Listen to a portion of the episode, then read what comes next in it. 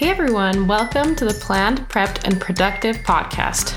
I'm your host, Amanda Spackman, registered dietitian and mom of three, and believer in peaceful, easy, but also homemade family meals. On this podcast, I'm helping moms master mealtime and become the boss of their kitchen. As you do this, you'll find more peaceful meals through prep and planning. We will do this by focusing on four pillars for making mealtime manageable, doable, and if you give it a chance, maybe even fun. The four pillars are mindset and self care, planning and organization, meal planning, and meal prep. This is episode number 67 Mental Health in the Kitchen. This episode I'm really excited about. I was able to collaborate with my little sister, who is a young adult who was tired of anxiety running her life. So, by training her brain and her thoughts, she found relief and she's eagerly sharing that experience with others on her platform, Mallory Joe Mindfulness. You can find her on Instagram at Mallory Joe Mindfulness or at MalloryJoeMindfulness.com. Mallory is an avid Gilmore Girls fan. She loves singing along to any style of music and she eats pineapple on her pizza because it's amazing and she'll give no heed to her haters. Uh, Mallory lives with her husband in Utah Valley.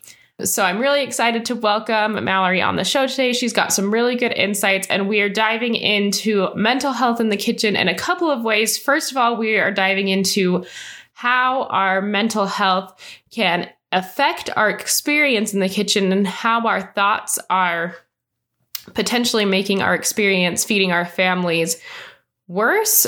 We are also diving into how we can use our time in the kitchen uh, more mindfully in a way that can improve our mental health. So it's a really great episode. Let's go ahead and dive right in. All right, everyone. I would like to give a huge shout out and welcome to my baby sister, Mallory, who um, Instagrams and blogs over at Mallory Joe Mindfulness. She's sharing her experience with anxiety and making your mind a happier place to live. So, welcome, Mallory. Thanks so much for being here. Hi, I'm happy to be here. Thanks for having me.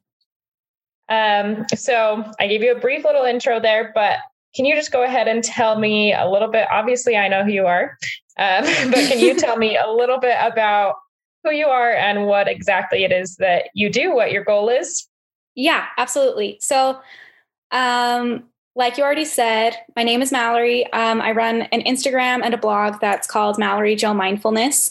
Um, a lot of people hear the word mindfulness and they think of like meditation and that kind of stuff, which is funny because that's actually not really what I promote. What I promote in regards to mindfulness is being aware of you and your thoughts um, and how you can use them to create a happier life for yourself. So, like Amanda said, I try and help specifically college age students, but really anyone who will listen to me. Um, I try and help them use their thoughts to create a happier life for themselves. I discovered this work through the Life Coach School and through Jody Moore. And so, my ultimate goal is to get certified and become a life coach and really help people um, to better their lives, specifically in overcoming anxiety, um, because that's the main thing that I've struggled with, and the main thing that this work has helped me with is combating um, anxiety and panic attacks. And so, yeah, that's a basic rundown.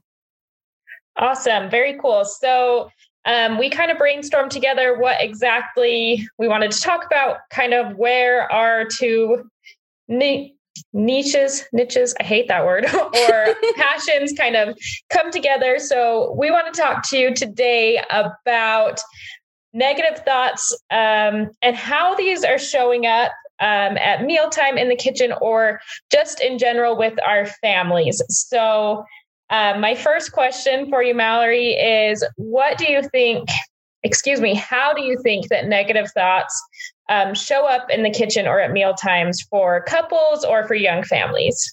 Yeah, so I think that they show up in a lot of different ways. Particularly for me, I don't usually feel like cooking or it sounds like a lot of work. So even in that sentence just now, I had some thoughts in there like it's a lot of work and I don't want to. So those are kind of sneaky little negative thoughts that really disempower us from showing up positively or showing up in a good way, I guess, in the kitchen or in a way that's going to help us feel motivated. And so those kind of sneaky little negative thoughts can cause us to start us out on the wrong foot. And I think, especially for young couples and young families where maybe we're not particularly experienced in the kitchen, it happens a lot more. Yeah, I think that's I think that's really good. And I've talked about this before, um, and I I like the idea that so these thoughts kind of become beliefs, right? So if we believe that cooking is going to take a really long time, suddenly we're not going to be open to the solutions that are available to us to make cooking not take a long, long time to make it be a simple experience or if we think you know i don't know what i'm doing this isn't going to turn out that all of this kind of becomes a self-fulfilling prophecy right? Yes it definitely does. Because when we decide that cooking takes too long or that it's too difficult that's what we've decided and we don't see those solutions like maybe the solutions that amanda provides on her podcast and on her blog if we've already decided that no cooking just sucks and i hate it it's really hard to find those solutions because we don't believe that they're out there. Yes, absolutely. And I have definitely um, experienced that a lot. So I'm glad that you brought that up. So let's then talk about some of these things a little bit more specifically, and we'll talk about how um, they show up in the kitchen. So, some things that you talk about a lot in your area of expertise are expectations. Um, so, can you talk about how our expectations make meal planning, cooking, and mealtime more stressful than it needs to be? We kind of just touched on that, but can you delve into that a little bit more? Yeah, absolutely. So, I think our expectations of ourselves can be especially high around mealtime. Um, but I actually think what happens for young families and young couples are the expectations of other people even more frequently. So, it, particularly in cooking and mealtime, is we have this expectation that if we slave over a meal, so to speak, that um, our husband should appreciate it. That our husband should come home and be like, "Oh my gosh, that was delicious! Thank you so much for putting forth that effort. You are a goddess and I love you. Thank you. And usually, what happens is my husband will get home and he'll eat a bite and then kind of be like, hmm, and then he'll add different spices and different things that he thinks would make it better. And then I'm really offended. so, it's like when anyone gets ketchup out for any of my meals, I'm like, oh no, my gosh, this is not a ketchup meal. yeah. So, our expectations of other people when we're cooking, um, when we have um, when we are in charge of the meal um, can really control our emotions, um, especially with children. Like kids don't like anything, or what they do like seems totally random and weird. And so dropping those expectations can be extremely helpful to help you feel more confident in the kitchen, I think. Yes, no, and this is huge. This is really huge with dealing with picky eaters. This is huge with just creating a positive mealtime environment in general. Um, and this is something that's really funny because honestly, it's probably because of my background and because I have a lot of experience with feeding kids and had that experience before I even had my own kids. But whenever I have guests, they're always surprised at how little I intervene with my kids' food. And or they'll say like, "Oh, my son is just so picky. I don't know what to do to get him to eat." And I'm like, "Hmm, I don't really know if my daughter's picky because I don't really pay attention to what she eats. I mean, to the to the point that yes, I provide my three meals a day, but I'm not I'm not policing my kids at the table. You know, like I just I'm enjoying my meal. Their meal is provided, and that's that's all that I feel like my responsibility is. And I think that parents don't realize that that's a choice that they can make. That is in their wheelhouse to just choose. I mean, as long as their child is not losing weight and their child is being provided, you know, three square meals a day, that's that's where the responsibility ends. So I do think that's really an interesting point that I do think a lot of people just let all of these things that are not in their control really um, make their experience so much worse. Exactly. So thank you for that. I really like that. Um, and I agree that it's huge for um, kiddos, especially because, you know, your spouse is usually going to at least like be polite through a meal, but a kid might just scream that they hate it. And that's life. So oh, okay. I don't know if I don't know if I'm ready for that. Um, so yes, I think that um, dropping expectations potentially, or even just using expectations to our advantage. One thing that I've noticed with kids is that may their favorite meals are like pancakes and eggs. Yep. So take that like threshold you've set for like what a perfect meal looks like and you can actually get that response you want by doing the thing that's going to take you 5 minutes and you'll get that praise that you're looking for right?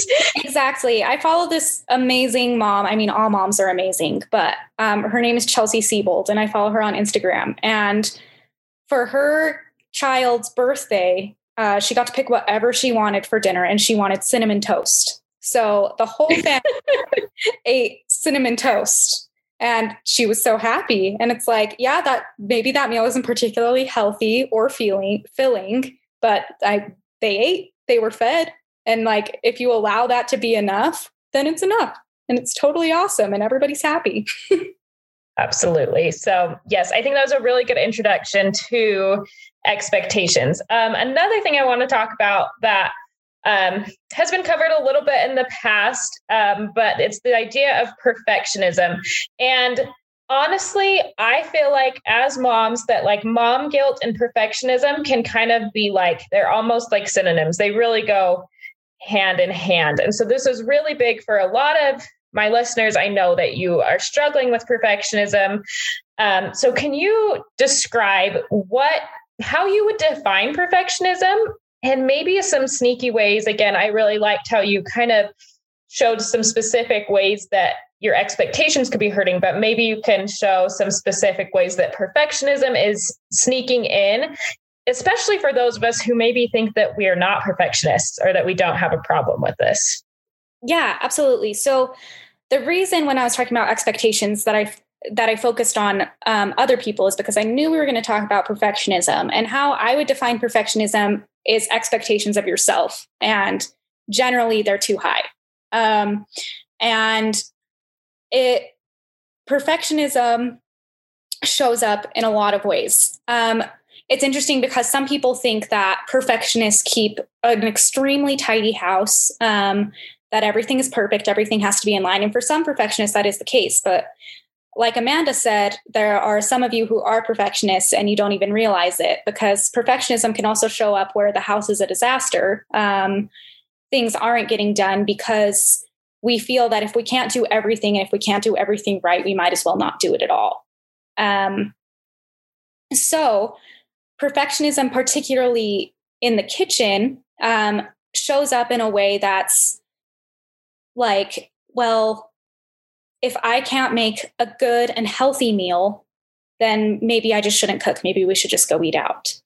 Or if I can't make a meal that everyone in my family likes, why even bother? So, perfectionists are all or nothing thinkers. So, they think if I can't do everything, I might as well do nothing at all. Or they do try and do everything, but it's never enough. They never feel accomplished in what they're doing. And so I've had to drop perfectionism in a lot of ways. I'm going to talk about this a little more later, so I won't talk about it too much. But perfectionism, particularly in the kitchen, I've had to drop because I had a hard time even feeding myself, eating anything. And so I had to decide that eating just something was better than nothing, even if it was a frozen pizza or even if it was um, ramen noodles or something like that. So I would ask yourself if you're a perfectionist, or perhaps if you're thinking that maybe you've been a closet perfectionist this whole time, is if you're telling yourself that there's a right way to do things or that you have to do everything or you might as well do nothing. I think those are a lot of the sneakier ways it shows up that don't seem like typical perfectionists. Um, thank you so much for that. I really, really loved that. I love this idea that, yeah, like sometimes even making a frozen pizza, like you said, is all that you can do. And that's okay. Um, and finding figuring out that it's all of these definitions you've made in your head or thinking that there's a right way to do something that's kind of making everything feel so big and scary and overwhelming. So thank you so much for that. Um, another thing that I really want to talk about, because it's such a hot topic around mental health, is self care. And we see this all over social media. And I think that's for good reason. And we can all be looking for better ways to take care of ourselves. Um, and by doing that, we can relieve a lot of stress in our lives. But what exactly does like real true self-care look like because i think we can both agree that it's not all about bubble baths right yeah absolutely yeah so um i wish i knew i saw this on twitter which twitter is obviously a just where i get all of my truths just kidding please don't take that seriously but i really liked this particular post that talked about how nuanced self-care is and she said Self care is nuanced. Sometimes it looks like going on the run, and sometimes it looks like not. So basically, saying if you had told yourself you're going to go on a run at 6 a.m., sometimes self care looks like telling yourself, you know what, we're going to do this. And sometimes it looks like not doing it because you need to rest. And so a lot of times I have a really difficult time explaining self care because if I talk about you need to let yourself rest, you need to let yourself recharge, someone's going to come back to me and say, one of my followers is going to respond and say, well, but we can't go too easy on ourselves because then we'll never do anything, right? Then we'll never get anything done. And I'm like, well, no, that's that's not true. Or if I say like, okay, you got to push yourself, you got to grind, then someone else will say, well, we need to be kinder to ourselves. So that's why I say self-care is really nuanced and it really depends on what you need. I think self care can look like a bubble bath if bubble baths are something you enjoy, but really, self care is about taking care of your own needs. And it's the least selfish thing that you can do to take care of your own needs because then we're no longer expecting other people to fulfill our needs. If I come home and I'm expecting husband to tell me I'm beautiful, that I'm worth it, that I'm really um that I'm a really good wife or whatever it may be, then that's really exhausting for him. And I'm putting all of my emotional expectations on him. So self care looks like taking responsibility for your own needs, your own emotions, and finding ways to fulfill those, whether that's taking a bubble, bubble bath, going on a run, going on a walk, whether it's watching your favorite TV show. It can be really any of those things. And once you start doing those things, you'll find yourself a lot happier because you're no longer placing your emotional expectations on other people. So you're actually happy because people are really bad at taking care of us because they don't know what we need. I love that. And I think you really hit the nail on the head there in talking about um, the nuance of it. And one thing that I was think is really cool, and we're this kind of is a segue into the next question where we're going to talk about um, meal planning and meal prep as a form of self care is that sometimes it's like you said, sometimes it's like Monday, I don't feel like doing it. I don't want to make my kitchen a mess. I don't want to cook all the things. But I know that I'm like, but like the rest of your week is going to be so much less stressful if you just like suck it up and do it, right? Exactly. But then there's other times when it's like, I'm exhausted. The reason that I chose to meal prep and to meal plan was to take care of myself for time for days like today. And on those days, it's going to be dig through the freezer, see what I can find, try and eat a vegetable. you know what I mean? That's that's what I and that's what's so cool about it is that it really acts as both sides of this thing. It's like the side that is making my life easier for later. And then it allows me to be lazy on the days that I really need to be lazy. Um, and I really liked to, one thing that I like to think of when I think of self care is to really just consider, as a mom, you all know that I have three little ones, um, how I care for my children. Um, and when they're like screaming, when they're like losing their minds, like that's not the time that I'm going to be like, you know, but we really need to clean our room. you know what I mean? Like, that's the time that I'm going to pull them aside. I'm going to give them a hug. We're going to take deep breaths together. We're going to read a book. We're going to, you know what I mean? We're going to, And I think we really need to start to tune in to those signals that our body is telling us when our body is having like a temper tantrum on the inside and we're just telling it like just push through you got this and that's just that's just completely inappropriate yet at the other time there are other times when my kids, you know, when my daughter's trying to learn how to read and she's like, but it's hard, but I don't know those letters. And it's like, okay, you do know them. Let's, you know what I mean? And I, I encourage her through it. So I think if you can kind of consider that relationship, especially since most of you are moms, that you have with your children and try to apply that to yourself and be a good parent. Dang it. Be a good parent to yourself. Exactly. That's actually a really good point. Something um, that I've learned through life coaching is that when you have children, I don't have any children yet, but um, you need to remember that that you are one of your children. So, for example, Amanda has three kids, so now she she needs to think of it like she has four, and one of them is Amanda. And Amanda also needs to be taken care of. Amanda also needs to get her needs met. And so really thinking of it that way can be so helpful, especially when it comes to self care, like Amanda already explained, because um, it's really clear to see, like, maybe what a child needs at the time. But if we can become aware of what we need, of what that of what we need and what we need at any given moment that's when self-care becomes a thing and like we already talked about it's nuanced so it's going to vary from day to day um, some days it's going to mean going to the gym. Some days it's not. Some days it's going to be cooking a meal. Some days it's going to be going to McDonald's or whatever it may be. So yeah, I just really like that point of thinking you're thinking of yourself as as the other child. If you have two kids, you now have three, and one of them's you. Yes, thank you for that. And you, it, you almost like extra important because you are the one that has to take care of all the other ones too. So exactly. Um, so uh, thank you for that. And that, that clears things up for me too. And is helpful as I struggle through, you know, this job, the hardest job that there is, if you ask me, and figuring out how we can maintain our peace and happiness throughout all of that. Um, and another thing, sorry, that I wanted to bring up um, is that again, going back to meal planning and meal prep, and like I said, that's where we're segueing next anyway. Um, one thing that's really important when it comes to self care is just time. Because if you don't have the time to reflect on what you need, that's when like those signals just kind of keep piling up and like screaming at you because you just don't have time to process them. And I love that when I have, when I have a good week and I've meal prepped and meal planned and everything, that's just one less thing that's on my plate.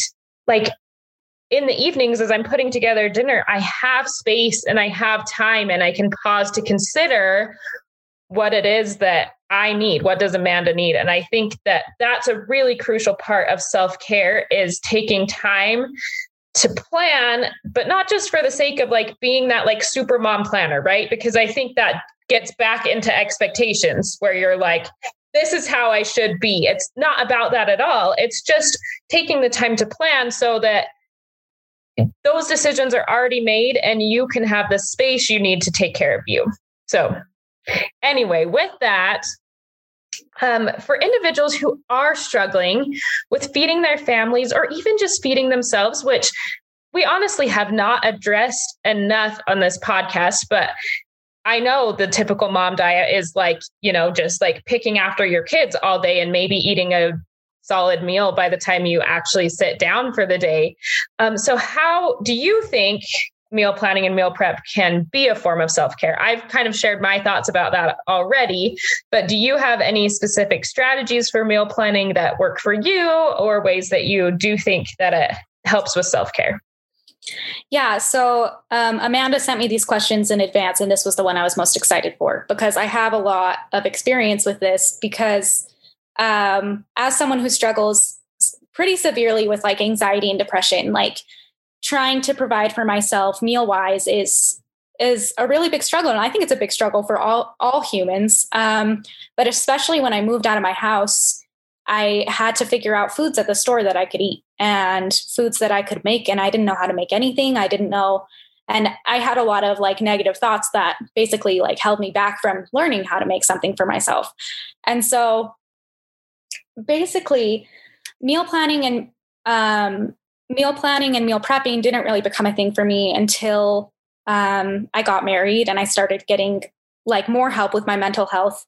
I started to use it as a tool um, to take care of myself. So my husband and I have a meal plan that's like consistent, like every week, which is basically like I cook on Mondays, he cooks on Wednesdays.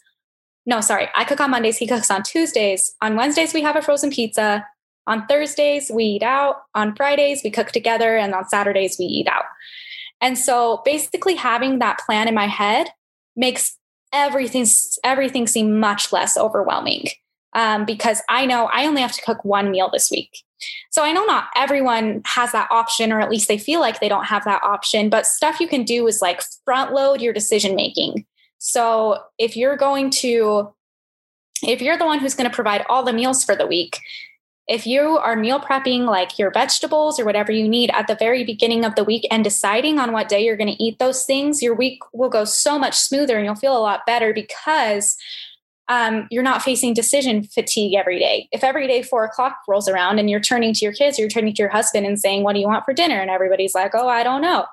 I don't know what I want. And then you're exhausted just trying to make that decision. But as you front load your decisions at the beginning of the week, the chaos of the week kind of is calmer because you at least know, okay, I know what I'm going to make for dinner. Um, or I know that my husband's in charge of dinner tonight, or whatever it may be. And feel free, like, ask for ask for help when making those decisions. Ask your husband, what should we eat on this day? Ask your kids, what should we eat on this day? And even if they say pancakes, maybe you throw on pancakes. But basically, wherever you can delegate is awesome, even if you're delegating to yourself just on a different day of the week. So that's kind of how it is for me. And I haven't really gotten into meal prepping like I want to. Um, but even just the meal planning portion, deciding what I'm going to eat has helped me so much to feel better every day because at least I know that I know what I'm going to do that day for food and it helps me actually eat and it usually helps me eat a little healthier too. So definitely. And I wanted I one thing I really love about your meal plan that you shared with us is that you've planned in takeout, you eat out and that's okay. And I I try to tell I try to make that really clear in my messaging that this is not about like demonizing fast food or demonizing convenience foods. It's about finding that balance of the whole nourishing food your body needs and maybe the simpler foods that your mind needs in order to keep you sane. And I think that you really brought up a good point that just making the decision in advance makes it so much easier. And it's also going to take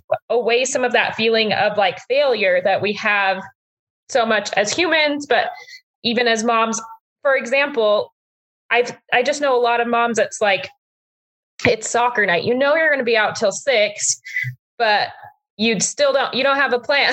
so then you're like, it's six, or maybe it's even later because you know so and so wouldn't put their shoes on or whatever, you know, drama that is like ever present in mom's lives. And suddenly you're like, I'm, I can't make dinner. Like, there's no way that's going to happen. Okay, let's get takeout. And then the takeout line is forever and everyone's screaming and hungry, or um, they mess up your order when you get home, or you know what I mean? And all of these things are just going to happen on top of each other. or yes. that's the negative way I'm thinking about it. But the point here is that by simply fitting your meal plan into the life you have, you will avoid so many of these problems. So when Tuesday soccer night and it's nuts, you say, Great, Tuesday is our pizza night. We are having pizza every Tuesday night. This is how we're going to make that happen. And it's it doesn't have to be a big deal. Or if cooking is more important to you, then you know that that's your slow cooker night and everything's ready before you leave out the door. Um, so it's really not about creating perfection. It's about creating a plan that works for the life that you have, not the life that you wish you have had. I like that you brought up um, soccer night because the reason Wednesday nights are frozen pizza night is because um, my husband has a class until 7:30 and I have a class until 8. And so neither of us are home to get anything super ready and we're super hungry once we do get home. And so the the plan that we made was very intentional to our schedules and we change it up as our schedules change and so just being aware of your life and what you can fit in and what you can't just being realistic and making a plan will really it'll help you to eat eat obviously but also just to feel better about yourself and your family i think. Yes and i think one really important thing too to recognize is that i like that you brought up that you change it as your life changes and our lives are ever like flowing. They are constantly changing. Um, our kids are growing. We are getting into different activities and different things. And one thing that was a big struggle for me when i first started having kids was that i just kind of held on to the life that i used to have. And i was trying so hard to fit all of these pieces you know like i used to be the mom i used to be the wife that made like four course meals every day because I loved cooking. It was it was never like a hard thing for me because I enjoyed it.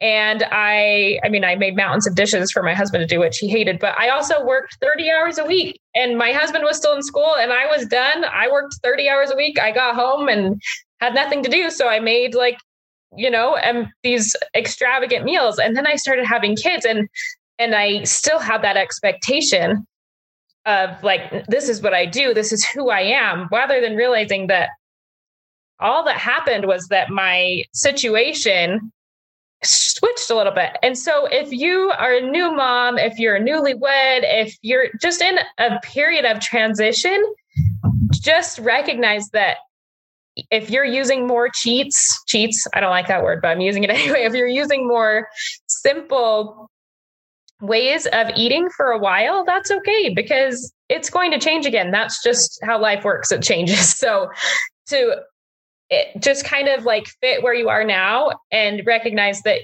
you can be where you want to be again later.